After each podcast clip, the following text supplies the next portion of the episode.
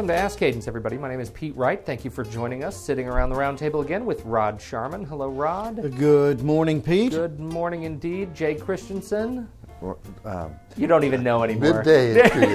Midday. Uh, we are uh, we're continuing our discussion on 19 techniques for managing people who do not report to you. Uh, today, we're going to talk about obstacles and how to how to remove them, or at least look like you're removing them. No, no, No. dare I didn't say that. Jay, how, illuminate the point for us. Yes, and so far, uh, we haven't found any projects that didn't have any obstacles. Uh, there just doesn't seem to be those obstacle-free projects. In fact, um, one of the first things that shows up when a project starts is an obstacle. Uh, so people kind of get mm, can get a little bit depressed right from the beginning because there are all these barriers that are popping up almost immediately when they start talking about the project. So we need to talk about some ways to remove these obstacles.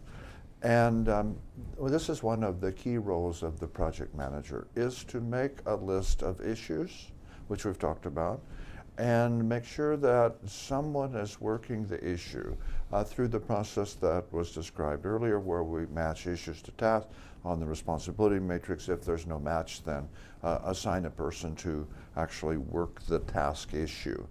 And the thing of it is, is that project managers, um, like I, like me, will put off working on an obstacle, and the dang thing gets bigger and more complex and more difficult to solve.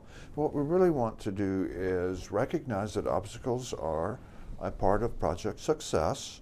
If we don't deal with them quickly, then they can get tougher to solve. So let's be really proactive in dealing with obstacles and finding people who have the authority uh, to help us address these problems in an effective sort of a way. There is always a, a very there's a common uh, thing for everybody. I, I would suggest is that we always get to that point in the project where the last thing we want to hear about is another problem or another obstacle. And one of the dangers we have, which is the natural one, is going into denial. So, one of the things we've got to be very careful about is making sure we as a project manager don't start weakening or feeling pr- uh, the effects of pressure too much uh, with all the problems that are coming up and choose to sort of ignore them and hope they'll go away because eventually they're, go- they're going to hurt you. Uh, we've both seen many projects that have been under execution seem to be go wonderfully well. And then the 11th hour, all these problems start to come up. The truth of it is, they've been there all the time. People refuse to uh, acknowledge them or, or deal with them. So, one of the things to watch for, and this is uh, uh, in a way is a recommendation for team members, um, is if in a meeting you're trying to bring in front of the project manager a major problem that has just occurred, and you start seeing the project manager responding with such things as, oh, we'll talk about it later. Why don't you do a write up on it, then we can take a look? Um, send me an email. And refusing to really get into the discussion, it's a clear indication that the project manager is feeling the strain of the project and is in danger of going into denial. So, how do you deal with that? One thought I have immediately is if you haven't been able to get the attention of the project manager with the group, um, do it one on one. Try to gain uh, uh, um, some time. Avoid five o'clock on a Friday afternoon. Um, but when they seem to be in a better frame of mind, bring it up on a one on one basis.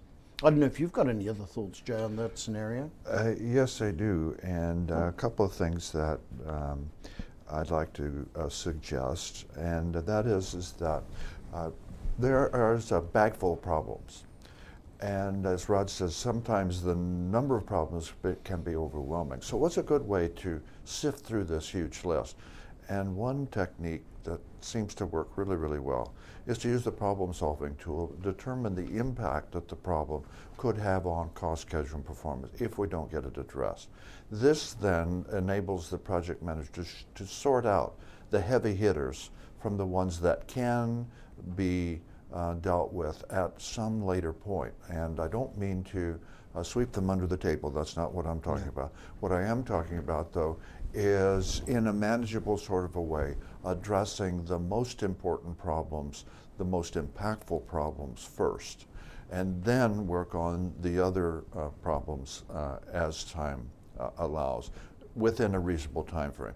And that also means keeping a problem log.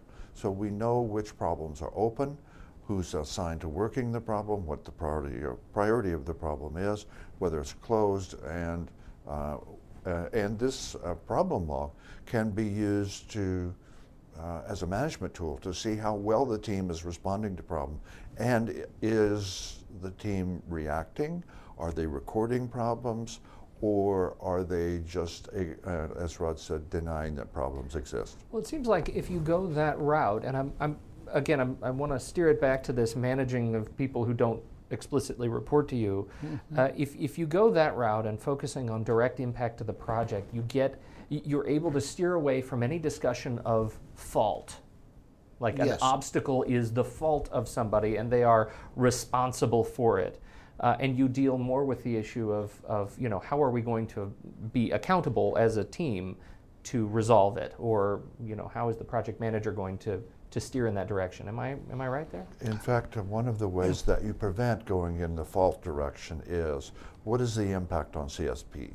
That de- in many cases depersonalizes it. Yes, it's the depersonalizing. Uh, try to avoid the use of the words I, we, you in your conversation. Keep talking about the impact on the project itself. And as, as Jay correctly says, um, in context of impacts to cost, schedule, and performance.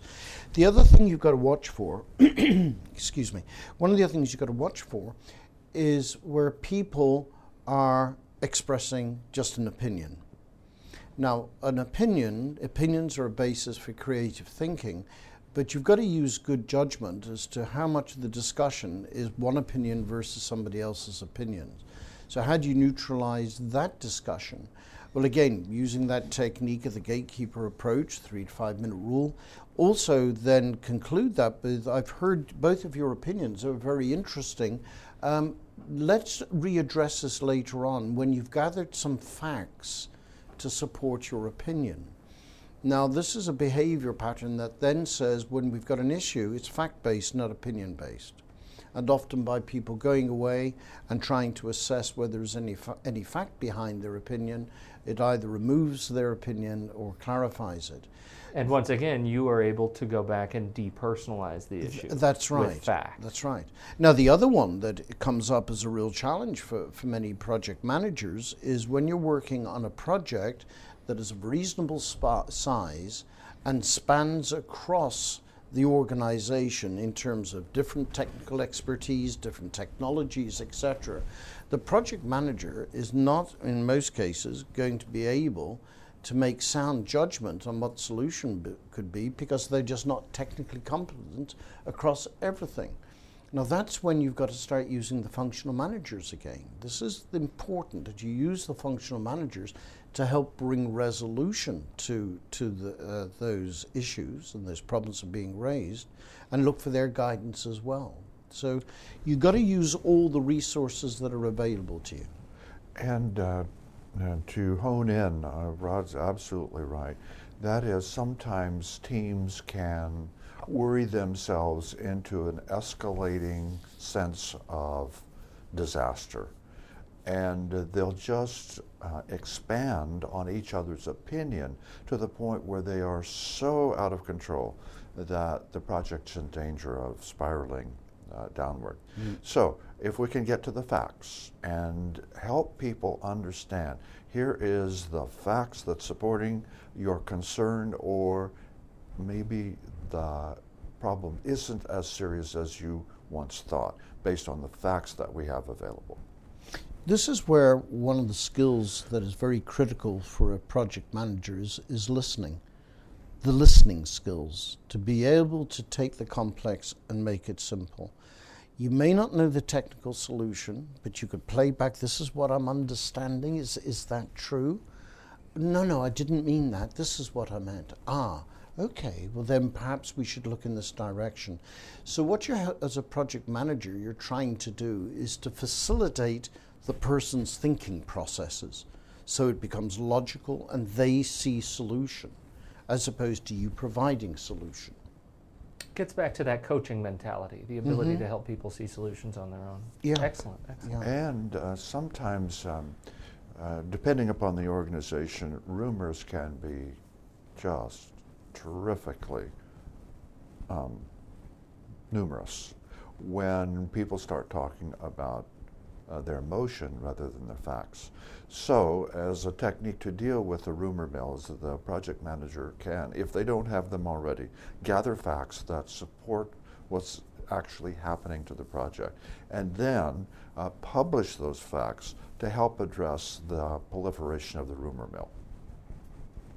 Excellent tips, uh, uh, Jens. Thank you for uh, this uh, this episode and continue our continuing discussion on 19 techniques for managing people who do not report to you. On behalf of Rod Sharman and Jay Christensen, I'm Pete Wright. Thanks for listening. This has been Ask Cadence.